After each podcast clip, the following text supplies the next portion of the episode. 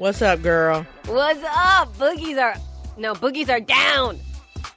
Boogies are coming are. down. Ew, that's. I know it's just pretty disgusting. As you can hear, my nose is clogged. It is. Your nose is a little clogged. That's not cool. You almost never get sick. yeah, I don't, but it's ew. But it is back to school. that It's- was a new one. it's, a, it's a new one. Um, you know, but it's interesting how as soon as the girls started, you know, going back to school, aka being with other kids, it was like within a week, Hunter was sick, then May May, and then and then I. Like my throat Oh, of hurt, course. and then it's very Same very with Isaac. mild, but still, uh, it's yeah, it's either sickness Same or with. Isaac. He was he was sick pretty much the moment school started, and he changed classrooms. He got sick. It's all the children, whatever. So People don't know to keep their kids home. I wish they did because it's very irritating. Well, you know what? I'm not I mean, yes, of course, when when kids are absolutely sick, then totally. But I think that there's also an element of errant germs. Do you know what I mean? Like maybe there are kids who have very very mild something like where you couldn't really even tell that they're sick, they're just a little off, but their immune system might be really strong, but maybe they touch a kid whose immune system isn't quite up you know, and then it affects them. So I don't Hmm. even know how germs actually work because it seems like it just Ask my keeps going. husband; he'll tell you all about it. Yeah, yeah. So I, don't- I don't know if that's about keeping your. Of course, it, it is about keeping your child. If your child really is sick, don't bring him to school. Duh. But there's also an element of like maybe some people just react to the environment differently. Uh, I don't know. I don't know. Yeah, probably. Eh, I don't know. I don't know. Well, I just wanted to mention that for the past, you know, ever since we've come back from podcast movement about a month ago, ever since I came back, it's been overwhelmingly like I, I'm not even sure how to handle the amount of chaos that is in the world. And I think we talked about this a little while ago. And, you know, I always think like I'm going to come back to, in quote, normal, as in I'll just go about my business because there are things to be done you know, in terms of ideas that I want to implement and things that I want to follow up in and stuff like that. And I'm just so overcome with the level of chaos that's out there right now. And particularly with uh, Puerto Rico, what happened with Maria and that poor, that entire country is just absolutely devastated. And it's, it really hurts. like it, sad. it really, really hurts. I've seen reports that are, and, and what's so, uh, reports that keep coming out from there and people I don't think that the level of coverage of what really is happening over there is happening at all. And one of the reasons is because they still haven't heard back from people yet. Because Because they can't get because there. they can't get there, and there's no electricity. There's nothing No to cell contact service. them. Nothing. So they have no not- electrical grid. Yeah. So Yeah, you can can't you really even get information because you can't. And it's so it's just overwhelming. I've been, you know, and so I, I have one of my uh, close friends. We did our teacher training way back in the day in in um, LA for yoga teacher training, and she is Puerto Rican, and she's been using her wall just to post everything about what's happening over there, and it is uh, it's just mind blowing. So I wanted to put a link in our show notes for a place where you can donate, and it is it's a Puerto Rican charity. I'll put it in the links, but it's called Puerto Rico Real Time Recovery Fund, so that you guys could see what it is and where it's going this money. And it's uh it actually is addressing the issue that FEMA isn't really going to take care of everything or everyone. And it's another opportunity to really start the rebuild process over there. It just seems like so much needs to happen for that little country in so many different levels. I don't even know how to start, especially that now that the donations are coming in and the supplies are coming in and everything. And what I heard this morning too is that even though all of those supplies are coming in, there is no way to get them there because they don't have drivers to drive them there. And it's not that they don't have drivers as in like actual people to drive, really, but it's that you can't call them. You can't reach the people. Like you can't reach the surgeons to come and do the surgery. Right. You have to. Right. you have to like go get them, like actually run to them wherever it is that they are. You got to do it like super old school. Do you read? Um. Oh. Do you read BuzzFeed at all? no, I don't. So there is a pretty good amount of coverage on BuzzFeed because I've been reading like a bunch of stuff about Puerto Rico on there. Uh huh. For example, I read that Pitbull came in a private Yeah, plane did. I saw and airlifted people to the United States to get chemo so that they wouldn't die. Yep. I thought that was kind of cool. I read that 1.5 million people in Puerto Rico lack drinking water, and the Trump administration denied a request to lift shipping restrictions to the island. Yep. And also that big hospital boat that was supposed to be headed to Puerto Rico is no longer headed to Puerto Rico. It's just, I guess it's just there because the go ahead hasn't happened. Um, meanwhile, he's walking around congratulating himself about what a good job he's doing and how he's getting A pluses. You know, and of course the I want to say governor of Puerto Rico, but I'm not sure that's the, mayor, right word. the woman? governor. I think it's the governor. No, it's a dude. Okay. Um, he's doing nothing but saying like, "Oh, thank you to the administration. You guys are awesome," because he knows that the guy works solely on flattery. Huh. It's true. The more you flatter the guy, the more he'll do for you. Let's see. In a report, the Department of Defense outlined the harrowing situation in the U.S. territory, which was slammed last week.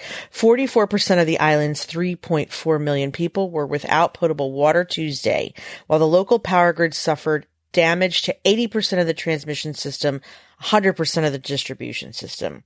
The report also revealed that only 11 of 69 hospitals have either fuel or power. It's scary. It is very- scary, yeah. scary, scary. And it's god awful hot. And you you're know, right. It's like, how are you? s- it- yeah. And it's got awful hot. What's got awful hot here? Well, no offense. I know. Well, see, this I'm is what I'm saying. It's like I keep thinking back, and there's been times because you know we've talked about this. Actually, when I was in the cabin, it was a lot worse. We used to lose power all the time. Where all, all, I was in the middle of doing something, and all of a sudden it was like, poof, and it was gone. It was just gone. Everything. So then I had to like not open the fridge, make sure that like there was always this level of preparation that I had to deal with. There was a time that we were out of power for like a couple of days. We had to start to figure out how to get the food inside of, uh, you know, ice buckets and things like that to keep it fresh and all this kind of stuff. And there were so many things I couldn't reach out. And it was a pain. Of course, it was a pain. There was no, I couldn't, uh, you know, we need, we needed flashlights. Like there's a level of whenever you don't have power, it really, it is perhaps one of the biggest issues to live your life because you can't, you honestly can't do anything. You can't go toast things. You can't, uh, like here, we wouldn't be able to cook because it's an electric oven. So we would need to have little propane thingy-majiggers to be able to cook anything. You can't really do the majority of almost anything inside of a house without some kind of power. And could you imagine like an entire, oh, it's just so crazy. But the thing is, you know, they don't. You choose. You go there willingly. You go to that portion of the country willingly to live like that. No, oh me, yeah, of course I know. That's so funny. Yeah. yes, I did. I actually did go there willingly, and it was very. I mean, it was very nice. And you obviously, willingly. and I stayed willingly, and I completely understand that. But what it made me think about is that without power, I mean, there's so many little things that we took for granted. Like we didn't have internal heating either, so we actually had to go get wood to heat our home when it was cold. And you had to like just wear like really like wa- I, we were wearing warm clothes in the house the entire time, like it was layer upon layer upon layer.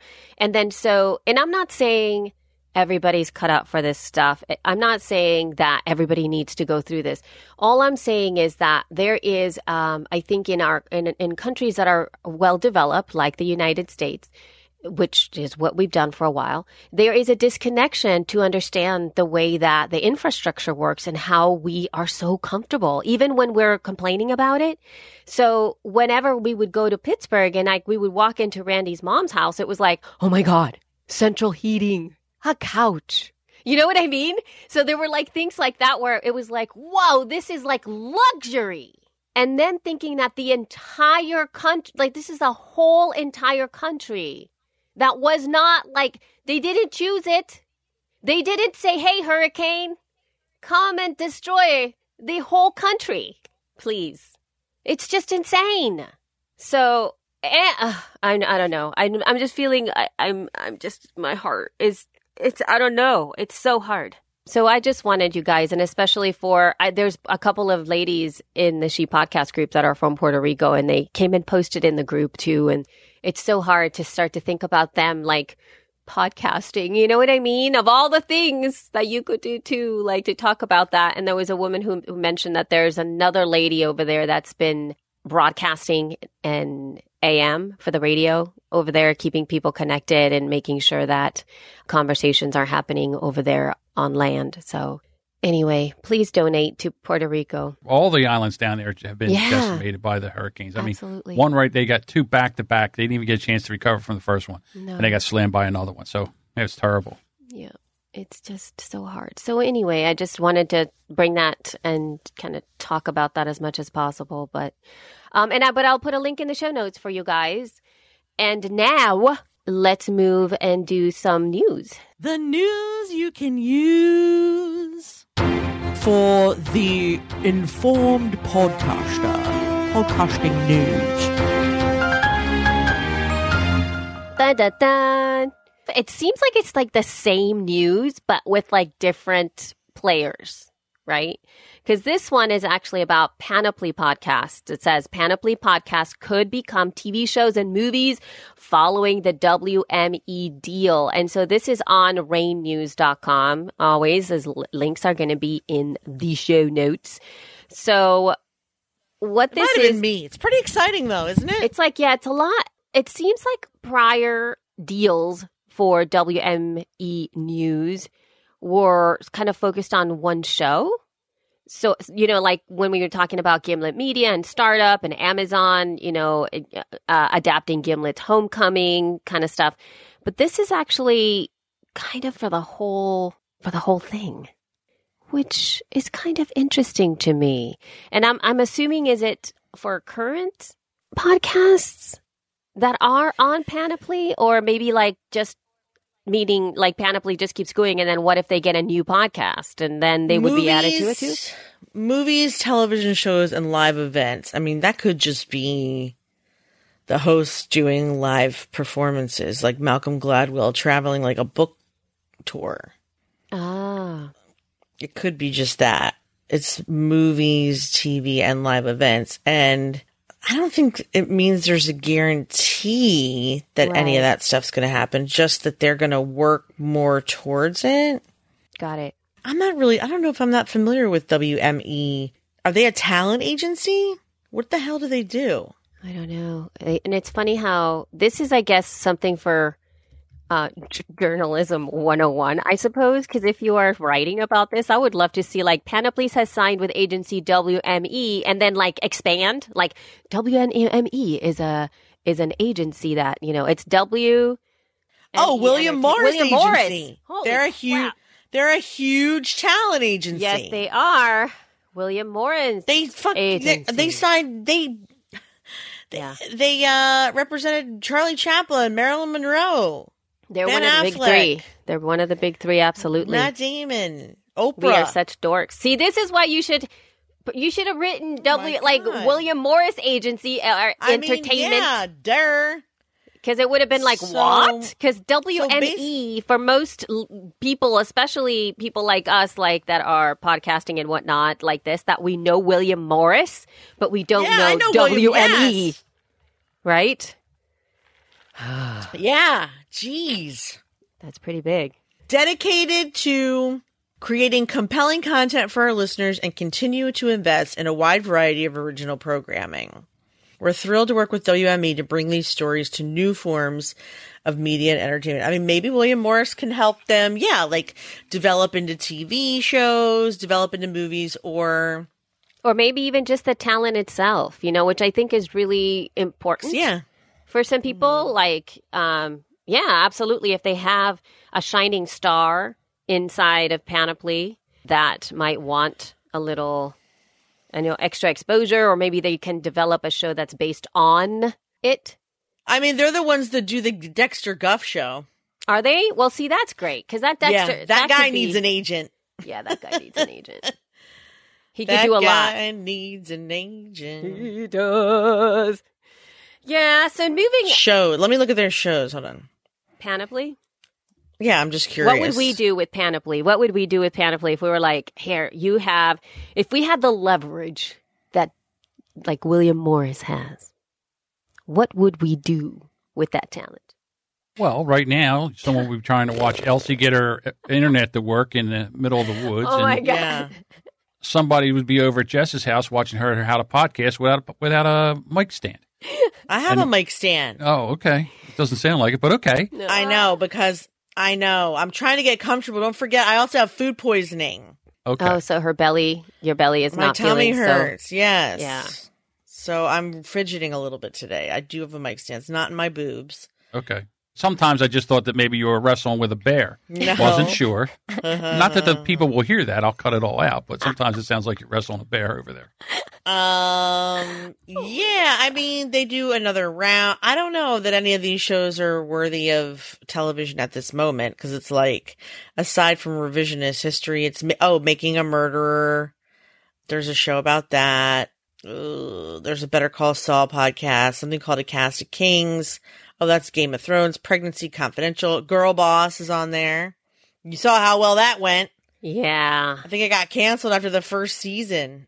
I mean, I read that there nowhere was there a worse portrayal of a millennial than Girl Boss Yeah. than the Girl Boss show. Dirt Cat, like I don't know, another round could be good. Um, Heben and Tracy Yeah. I think it could. and Dexter Guff would be hilarious to like give him his own reality show. That would be so funny. But I don't know. I mean, I guess that's a good move. It's certainly a high profile move, but what does that mean? I don't know. We'll see.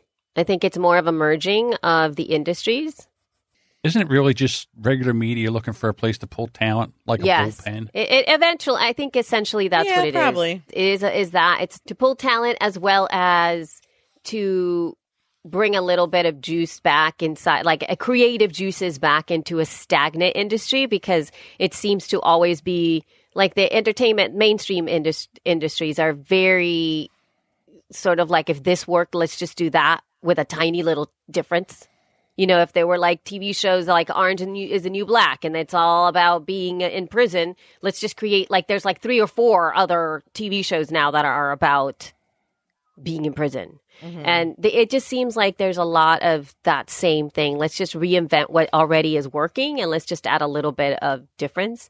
And this is actually stepping into a different foray. Like I think it would something like revisionist history or even a, uh, or another round can have possibilities in creating a different type of consumption, a different type of show. And I feel that it, how cool would it be though to have something that like is a TV show for those, but that really feeds onto the podcast itself. Like the podcast doesn't become that the lesser thing, but it becomes a vital part of the show itself in some way.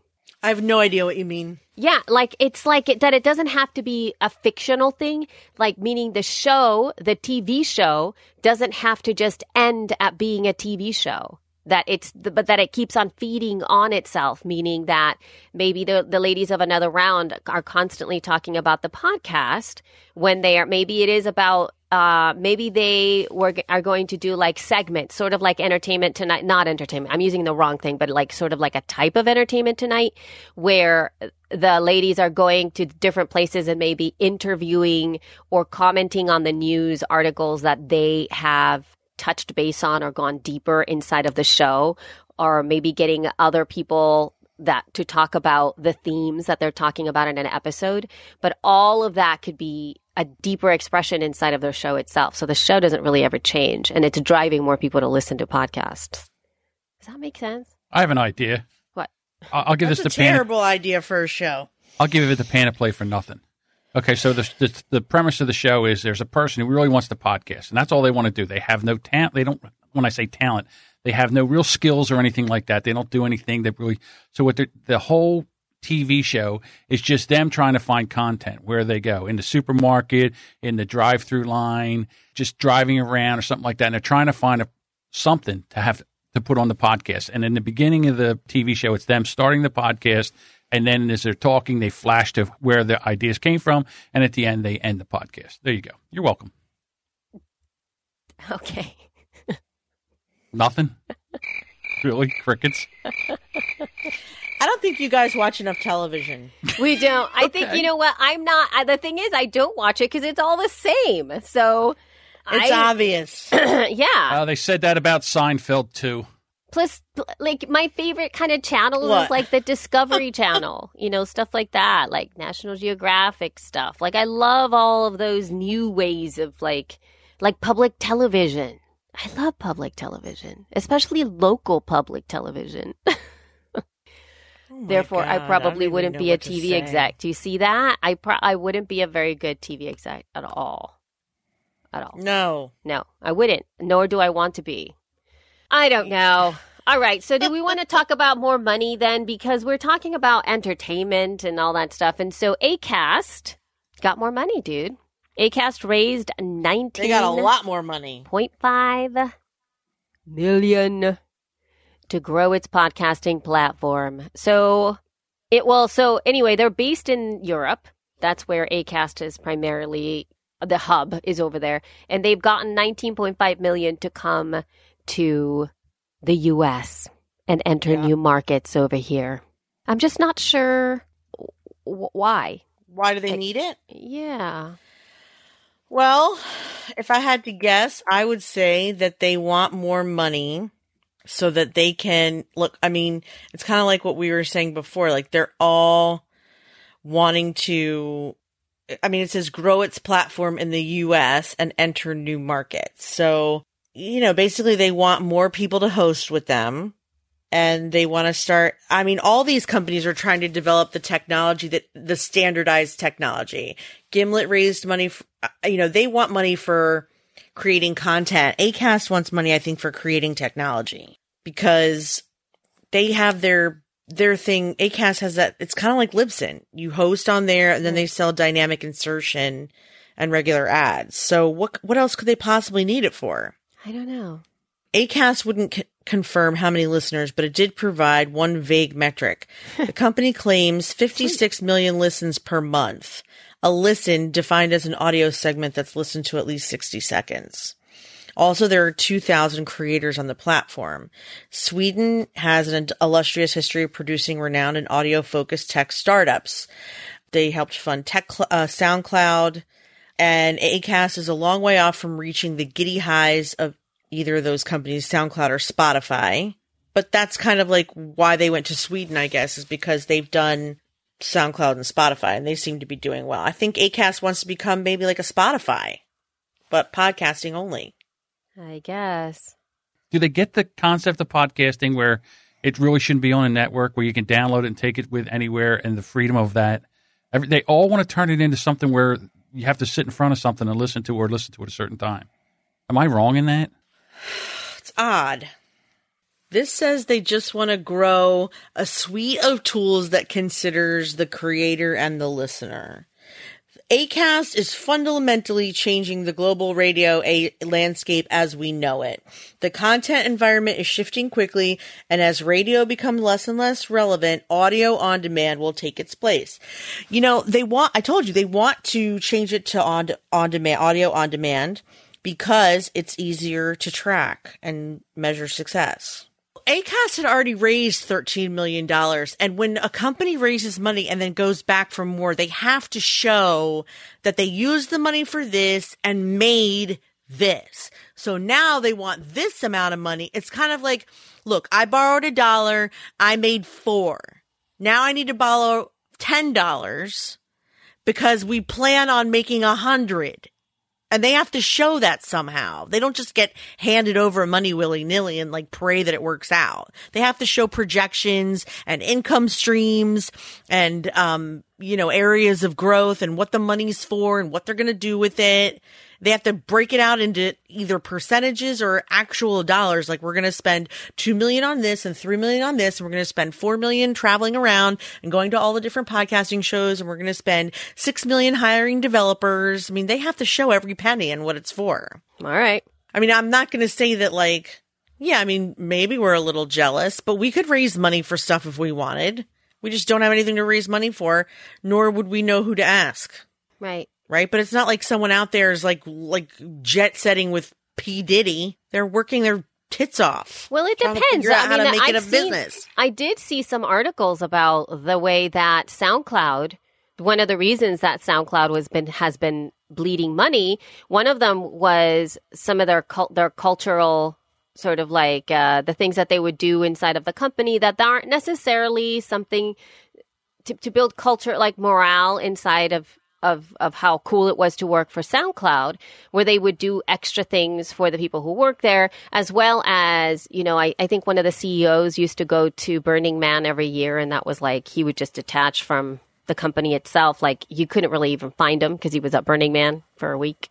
You know, stuff like that, where it seemed like there was a little too much of the let's hobnob kind of thing coming from the CEOs, and they were just mishandling some of the funds. So that's all I'm saying. It's like you get the $19.5 million, and then I'd like to set up a business plan that actually works with the people who are really awesome that I'd love to work with. But that doesn't mean that I have to get the coolest, most amazing looking digs for them to come work in in the office. You know what I mean? I don't know. I think somebody. Yeah. That, that's all. all. All I'm saying is that it just. And, and I'm judging right now because I think that that's where it's going, or maybe that's what it is. It's more about marketing because I do feel that with a lot of these companies, the majority of the money goes to PR and marketing, getting covered in the media, making sure people are talking about them all the time, which is ACAST has done a fantastic job from the beginning, putting out in front like new things like, oh, you could do this. Oh, you could do this with us. We, we are doing things differently when really they aren't. They just, they are fancy. They've got a lot of great marketing stuff going for them. Th- this has been happening mm-hmm. behind the scenes. It's just that you guys are fancy. You got like, you know, the great outfit and people like new shiny stuff and great websites and True. fantastic branding. They have really great, like a front facing thing is really awesome. It's just the back end stuff that is like they're still figuring that out as well in terms of monetization and how to make the money. That's all. I, I'm just, that's, I just, I hope that they do well with that money because it makes me sad if that money is being put into the space and we as an industry don't see a benefit from it. That's all. Yes, but the point is that we will see a benefit. How could we not? if if something like so a company like Acast fails after getting a 19 point like actually not more than that 20 what all 30 30 plus million dollars into the industry and they still didn't do it would you be thinking that uh, podcasting is a place to be investing in mm, No. That's all i'm saying But I'd have to look at the industry overall. I hear what you're saying. that's all And is You that know, a bad thing for podcasting if these guys come in here with all this money, throw it around? Can't make just because they're in here throwing money around. Are they putting out a good product? that's And that's if they're not, yeah that's it is that helping podcasting or hurting podcasting? That's no, no matter what these big guys do, it doesn't matter. We who love the podcast and want to continue to podcast will do it, whether they're here or not. The amount, That's- to yeah, me, they're an annoyance. That's totally true. And also, you know, it's, what's interesting is that, again, like anything else, money gets you in, money gets you access. So even if they are, maybe they are not quite into the pulse of what podcasting is really, like the industry itself, they might get in with the big players that have been around. And I'm even talking about people like the people at public radio who have been in the business of creating amazing audio content out there that have even radio industry folks that have been out there and have done all this stuff. But just because you do have the funding and you have the dream that you get access to it. And I would like, I would like them to have something to back that access up as well. I want that. I want them to step in and actually be into the space so that they could really impact the way things are moving versus just redoing things that have already been done with more money. That's all. I'm not like negative about it. I just kind of want to know. Yeah. Well, I don't know. Look at all the people that are redoing things that have already been done. I mean, why are there so many podcast networks? Why are there so many hosting companies? Why are there so many podcasting events? Why are there so many people who make barbecue sauce? Again and again. Because everybody loves Like a the different type same- of barbecue sauce. Yeah. But But essentially, it's all the same thing. Same with ketchup. You can buy ketchup, like four brand, five brands of ketchup, the main yeah, ones. and there's and you can make some at your house too. And so it and, and you're right. It takes a different type of person to do like a, a for you to be at home and make ketchup yourself, and sort of reinvent the way that ketchup is made by yourself at home, not everyone can manufacture ketchup. right? Not everyone can, you know, that takes money. Not everyone can bottle it and label it and ship it. That takes money and staff. And some people just want ketchup for themselves, for their own home, and they don't want to manufacture ketchup. The trouble is when the home cook gets jealous of the label brands and they want That's them to true. go away because no one wants corporate ketchup. I think that's a little unfair, and I'll tell you why. Because most people, this is basically down to two things: can you be enter- entertaining enough to hold an audience, and can you do it on a regular basis? That's it. That's basically what podcasting No, it's is. not. It's Absolutely really it is. not. That's all you need to do. That's- You are wrong. No, if you ha- if you could do that, you can make money at this. Whether the big guys come in, you can. You're you're wrong. You also have to be able to market it. You also have to be able to to uh, get people to listen. That is the part that takes the most work. That is that was part one that and that was part of that- one and two of my that was one and two of my two No, points. it's not. To- you to- said entertain and hold an audience. Yes, that's part of it. Yes, to entertain and hold an audience. But- and if you do those two, the other things will come. That's not true though. Look at all the comics that are hilarious that have failed. Why? They can't travel. They don't have a good agent. They're negative. They want things the way they want them. They act like divas. They don't want to market. They hate the internet. They're not that funny. A lot of them are. Who? You have to work like a dog to be successful in anything you do. And this is no different. Podcasting is no different. You have to market yourself like crazy. You have to set up a system. You have to invest in marketing tools. I mean, like, otherwise no one ever listens. I'll give you a perfect example. I was just talking to one of a client that Elsie and I share. Her name is Barbara. And if you're listening, hi, Barbara. Hi, Barbara. We love you. Um, Barbara was Barbara was telling me she has a show called How to Save the World: Social Activism and something else for the everyday person. sustainable But she- and sustainability. Thank you. Now, I asked her what is, you know, she said to me, I've been a social activist for 25 years. I, you know, I, I, I don't care if the show, you know, I mean, eventually I'd like it to make money, but really I'm just doing it to change the world. I have to change the world.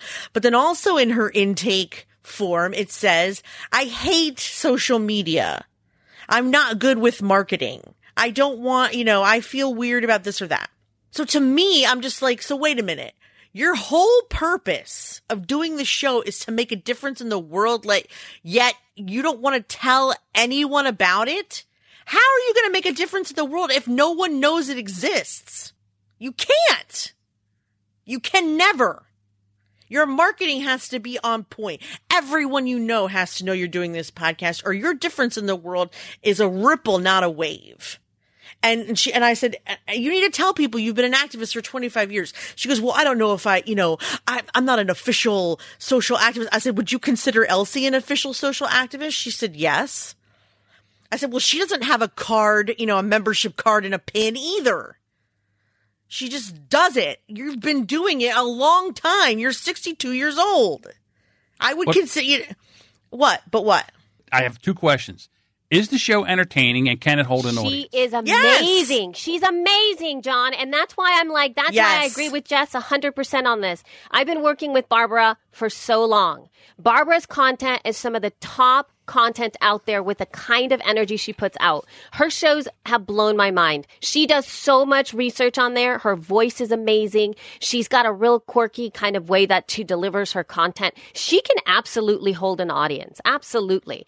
But there's no like the other part of it isn't there. And i think that I, I completely agree with jess. The thing is you can have that. The ladies from the e-league a lot I, like some of them have some of the best content that i've heard out there in podcasting. And one of the reasons i started the e-league is because i was sick of listening to ladies whose content is amazing that were not getting listened to. I was like what's right. the problem and I think, and so what I'm what I'm saying with Jess is like, yeah, we do need to learn how to market. We also need to really make sure that ourselves as producers know how to market ourselves to our people. But anyway, anyway, yes, I think that's a problem. I think because, it is a because huge here's issue. the thing, John. You're funny. You can hold an audience, but you focus on. I mean, if you're too focused on the content, no one's going to listen to it because no one's going to know about it. Ben Franklin's world is a perfect example. That woman is a is a academic. She's a professional academic. She gets paid to learn. That's it.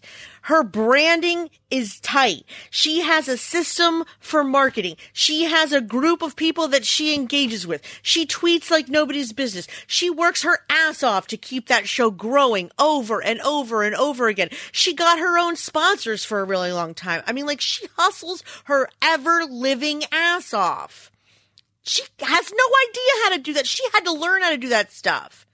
But and I mean, any, yeah.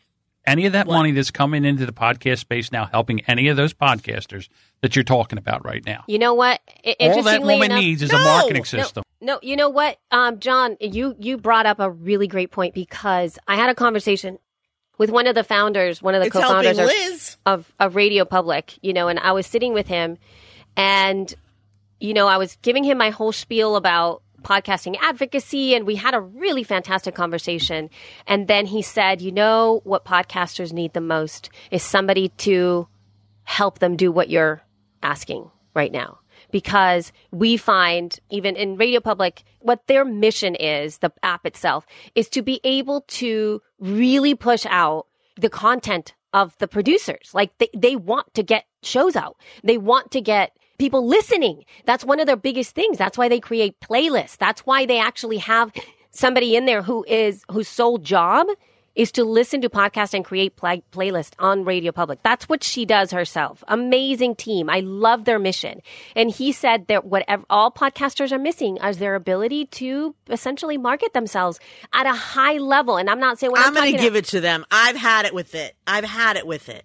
I'm gonna have to give it to them. I, the whole reason that I'm, I'm, uh, I didn't, I don't think I told you that, but I'm partnering with Team Podcast to help me with some of the agency stuff so I can start creating these courses because I can't do one more one more consulting call or one more representation intake with people who have this amazing content, but absolutely no marketing system, terrible branding and 300 listeners a week. Like, and then asking me, how soon can I get a sponsor? I mean, you need right. to, I mean, with an agency, you need 2000 downloads an episode and even that is $60 an ad. It's not worth either one of our times. But with 300 on your own, you can make a killing, but you also have to focus on growth. You have to right now.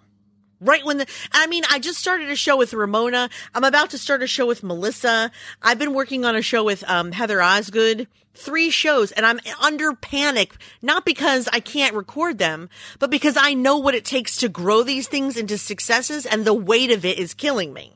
Yeah, it's not. I already have to, our marketing yeah. system down for She Podcast. Like that's already done. That's been a system for three years already. But to but to start that up again it is exhausting. It's a lot. So it's anyway, a lot, and, and, then I think that it, it actually burns you out. And I think part of the process is too, Jess, that even with teaching this stuff out there, there's going to come a level where you, the podcaster, don't have the bandwidth to do what's necessary to be able to put this stuff out there.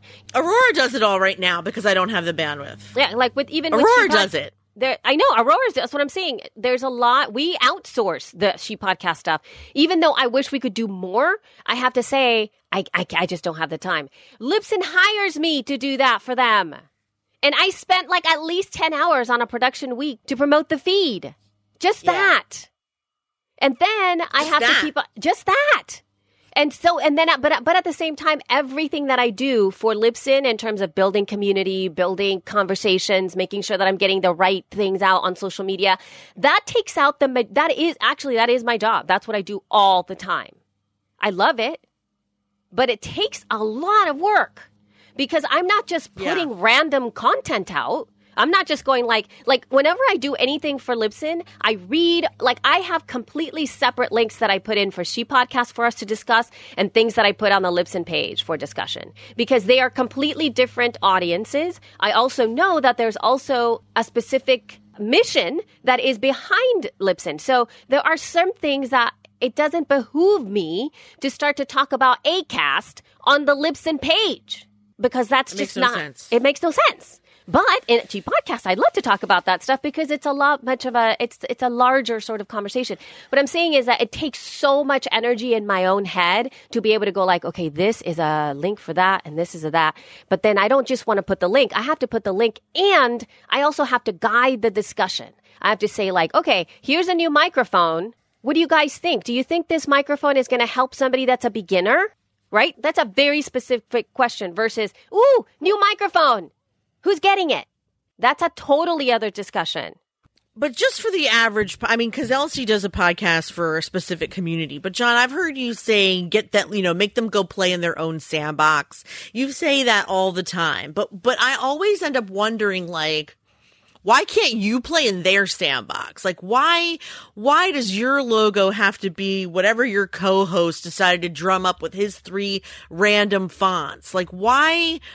Why can't you go on Fiverr and get a real logo and then you, you know what I mean? And get a marketing system when you have, you know, at your fingertips, people who can give you an actual system that you can use to really grow this show to make you, I mean, comedy shows, first of all, are very hard to grow. It's very hard to get a consistent audience. You have to be on it every time because people will listen once and in five minutes, if they don't think you're funny, they're not going to subscribe. Whereas like if it's something, like a tutorial show, they'll motor through the bullshit to get to the part where they think they're going to learn something. Comedy, you have to be on all the time.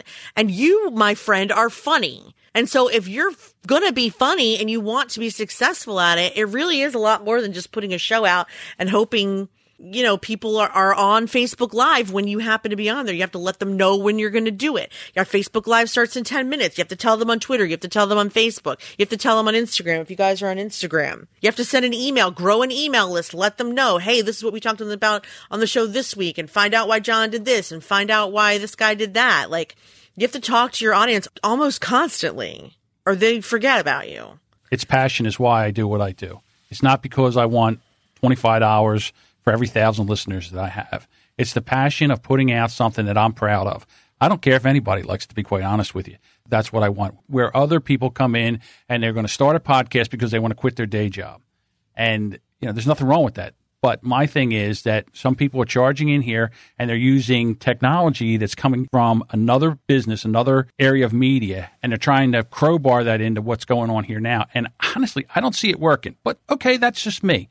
I don't see it working because I see right now they've come in, they've changed the stat system to go with the IAB or the AIB or whatever that thing is that they just did, and everybody's stats dropped. Not everybody, a bunch of people's stats dropped off, and people now are like, "Why am I podcasting?" Because before I was getting a thousand downloads per episode, and now I'm getting four hundred.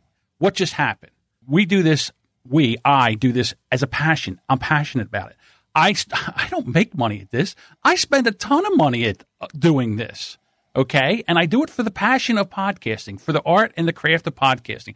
I love watching people come in, just like Elsie does and, and you do, where they come in and they have something that's a great show. And then what happens is we as podcasters try to grow this. And these other companies come in and throw millions of dollars around. And then if they don't do it right, they give the whole medium a black eye.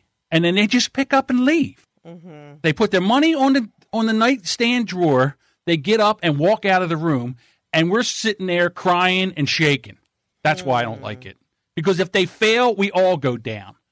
All right. You want somebody? You want a brand new pilot to come walking into a plane he's never flown before? Give the other pilot a couple million Why dollars to get out of the cockpit and let him try to fly you to California? I don't. But I why do you think that. we'll all go down? I mean, they we were We here won't all go. them. Listen, these guys, these guys throw millions of dollars around. They don't mean it doesn't matter.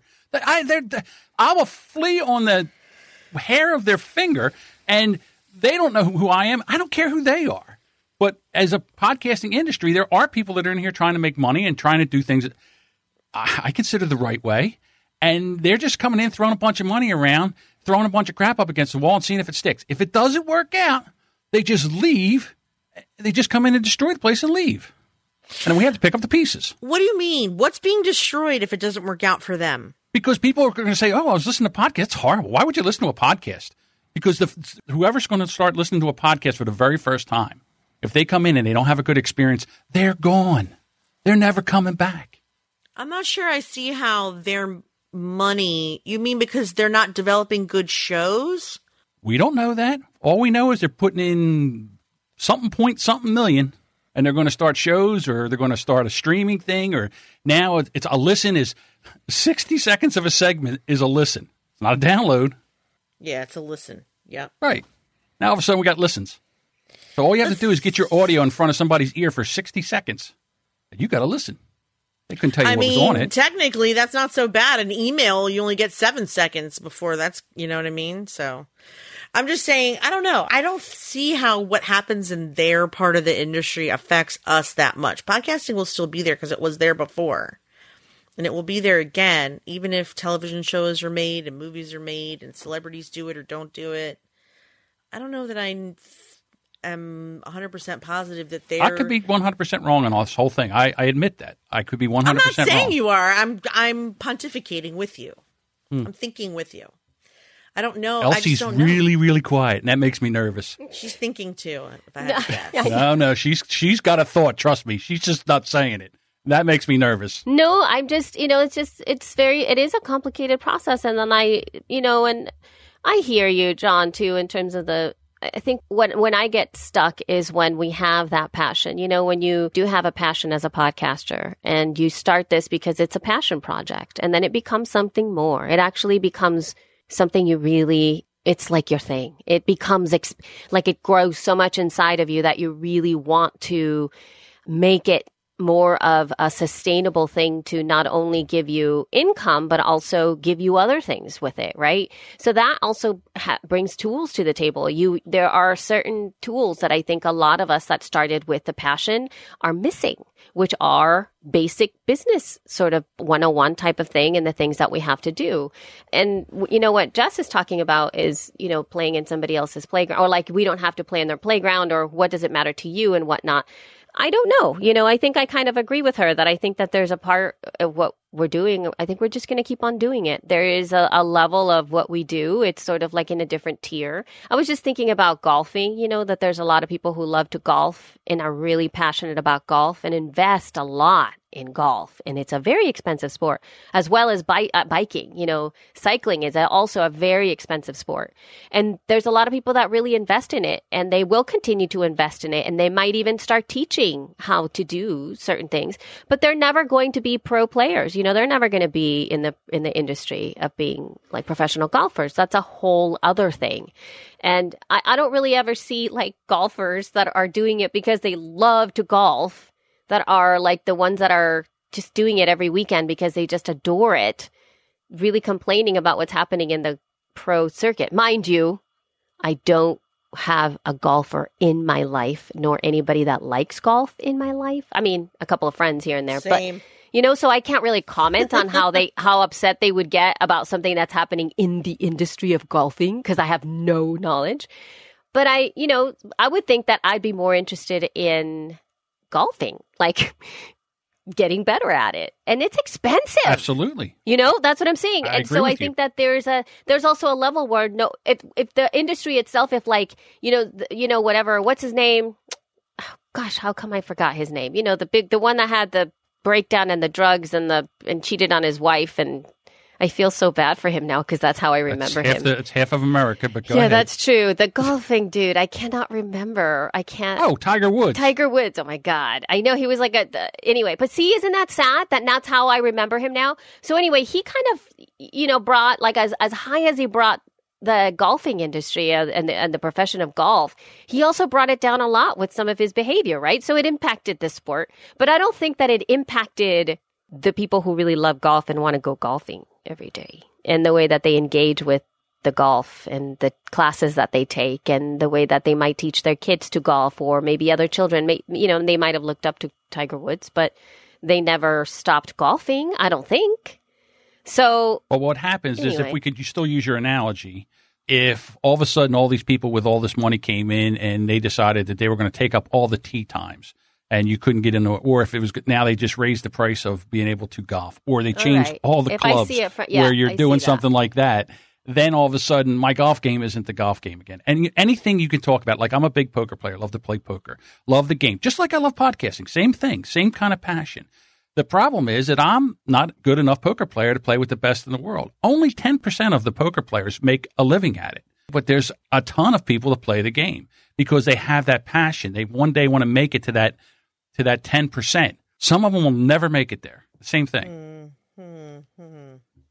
Yeah, I, I would say I don't think that podcasting is going to do that though, John. I hope not anyway. That meaning that I want to go play golf and like the tea time is different and the amount that I have to pay now is different because it's kind of shifted. I don't I hope that that doesn't happen. In fact, that will I have a hairy eyeball on these guys. I don't Just know. telling you right now, ladies. just yeah but i think you know if you guys uh, funny. we can even ask our audience i mean if you guys think about some of this transition if if it really feels that it's going to affect your experience of podcasting as a passion for and i'm reaching out to the majority of the passion podcasters here not necessarily the ones that are coming into the space to have impact and sort of like add to their existing sort of business models but like the ones that started because they were like ooh i want to do that and then you started doing it and you fell in love with it and you kind of like are like this is it man I just love it so much. I want to keep doing it. Those people, why don't you let us know what you think about this?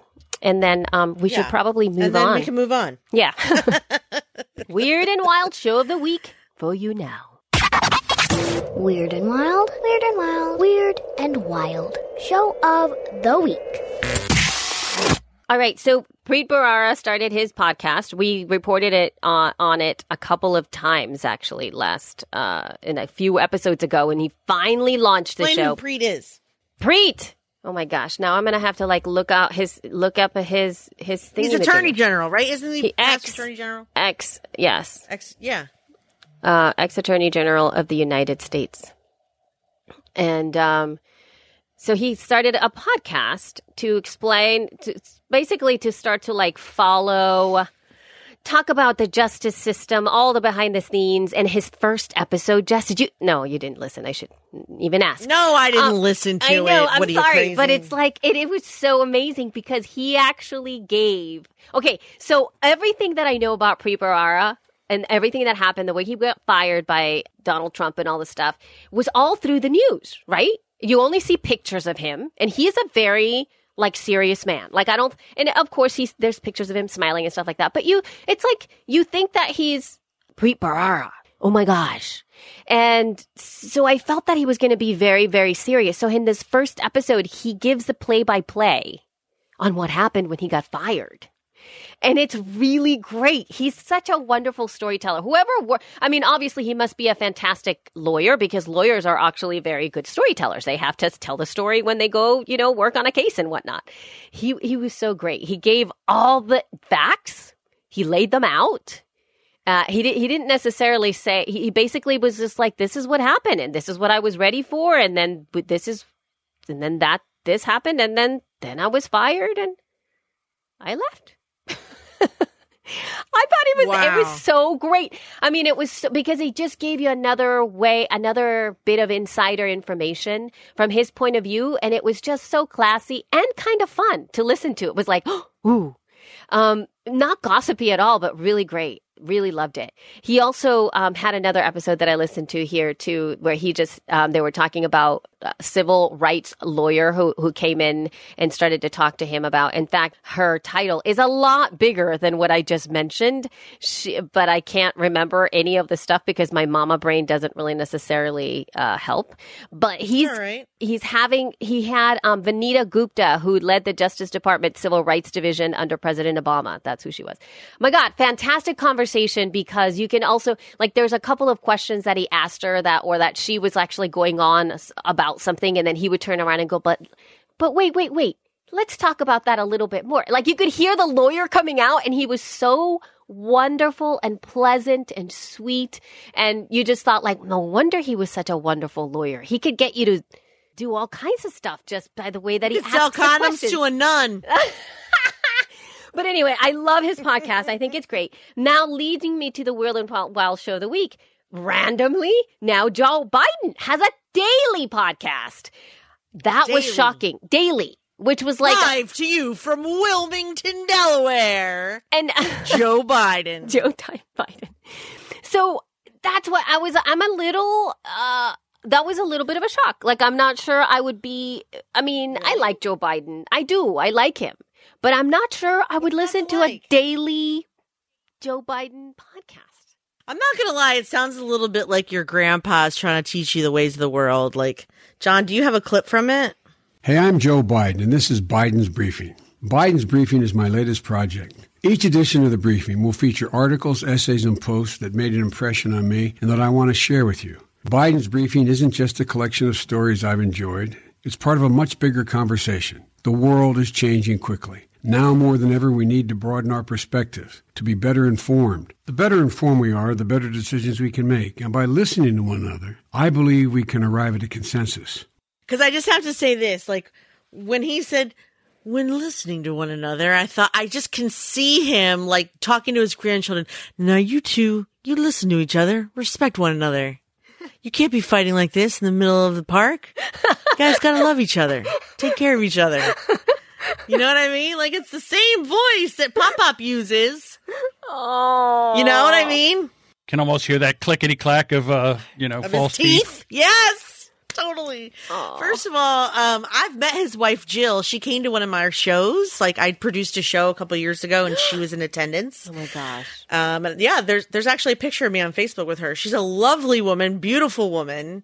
They are just the night. And Bo Biden, I met. Bo came to my house. We were living in our old neighborhood when he was um, running for, I think, Attorney General here. He went door to door and just shook the hands of anybody who would answer the door. And when Scott saw who it was, he was like, "Hey, that's Bo Biden. Answer the door." He wasn't the vice president yet or anything like that. It was years ago. It was like ten years ago. No, maybe more. 12 years ago. Anyway, so I opened the door and it turns out that Bo and Scott went to high school together. Oh my gosh. Like they both went to I know, they both went to Mount Pleasant. So and then um the other day I was in I was getting coffee in Greenville, which is like right around the corner from my house, and I overheard the um barista talking to the waitress about how Joe comes in, gets his coffee there like early in the morning. VP Joe comes in gets his coffee with the Secret Service and like it is really good coffee. But I just think it's funny because it's like a stone's throw from where I am. So I'm wondering, I want to know like, is he doing this? Did he build himself a little podcast studio in Greenville here? Or like, how is he doing these? Who's like, it, it's not on a network, right? I don't. I didn't go searching that deep into what this is. I can check his feed. Let's find know. out. Hold on. Let me, yeah, Oh let me look. Hold on. Let me, let's look. Um, but see, Biden. Biden's briefings. But you know what's really interesting though? It's just that okay, so they're two different sides. One of them, I'm not sure I would listen to his daily podcast, but there's something very nice that a 74 year old man And he's such a nice man. can get a up that can just start doing a daily thing. Like what if this is what he's wanted to do all his life? And now he's like, I'm just gonna do a podcast. you know. Um, it looks like he is doing it from his house. This is his house. He's doing it from his What house. mean this is his That's house? the most adorable thing. I mean, there's pictures of if you go to bidensbriefing.com and you scroll down, it's Biden's briefing curated by VP Joe B. What Joe wants you to know every day, Vice President Joe Biden looks to the news across the nation that's sparking convos, sharing the articles and opinions he's reading, entertaining, informative, thought provoking. He doesn't always agree with them, but they've got something to say. Then you scroll down further and you see Joe at his desk with a mic. Then you see Joe with his mic talking to somebody else while somebody's reading in the background, picture of him and Obama on the wall. Then you see Joe, like a close up of Joe at the table. I don't know. I'm pretty sure this is not in Washington. This looks like, you know, there's a fireplace back there. I mean, it's a very White Housey looking office, but where else, you know, how else, when you're Joe Biden, how do you decorate your house? It's like leather and American flags, right? That's what you Yeah. do. He also has a very weird feed. This is the kind of feed I've never seen before. He's got it says content partners. yeah. Well, his feed though. Bloomberg, BuzzFeed, HuffPo, Wired, Vice, Politico, MSNBC. How- Yeah, but what I'm telling you is that his feed that is is at usually when you see people's feeds inside of iTunes, like it'll say, like if it's hosted on on Blubrry, it'll have like essentially the URL of your website slash feed. That's usually when it's like that. Or if it's a Spreaker feed, Spreaker will be in there or something like that. If it's a Libsyn feed, like she podcasts, you know, dot libsyn.com slash RSS is our RSS feed. For Joe Biden, it says api.spokenlayer.com slash feed slash channel slash Biden slash X slash a bunch of different letters and numbers all together. So I have no idea where he's hosting his stuff. So anyway, I'm just Anyway, it's crazy. I know. So good good for Weird you, Joe wild. Biden. Weird and wild. Weird and wild and show of the week, man. So I think to close off the show, we'll just like touch base on a little bit of uh, information that has come from Twitter, which is uh, that Oh, they God. they are testing out a 280 character expansion to their They're doubling the character limit. they're doubling the characters for some people. They say that they're testing the character expansion. Testing, testing. Not going to lie. I'm upset about this. I've been complaining like about either. this for two years. I don't Wait, like what do you that. And mean? What- I want the 280 characters. Oh, I you want, want it to to stay at 140. Now, see, I need more. I can't. I can't fit it all in. And most of my pod, all, most of my tweets are screwed up because I'm in there editing, and then I don't see the one word that I left in. And it makes the tweet look like a moron did it. I think no one's going saying that to they read it if it's longer. They're going to read. You're just going to. If you don't like it, you scroll by it. right. That's my problem. Can I tell you what I would want before 280 characters? To be able to edit the tweet. That would be great. You can. Yes. No, you can't. Once you hit it, No, it's done. You Oh, yeah. You delete it and redo it. No, you're right. which you're right. is so lame. Because sometimes it's like it gets retweeted so many different times, and you made a mistake, or you have the wrong link, or you you know do things like me, which is I use sometimes the wrong word. And like the other day, I tweeted out what was it? Oh, and these last I can Uh, only what imagine. did I? This is horrible. This is awful. Like I wrote, I was writing around all the buffer I stuff. can't even- I was like, in the last four, like this was this was my brain. What are you guys going to do for the last four months of the year so that you can, you know, plant like for your podcast? That's what I put on on the Libsyn page. Like for the last four months of the year, what do you have planned? What are your plans? Whatever goal setting kind of post. But what I ended up writing was for the last four years of the year. For the last four years of the year.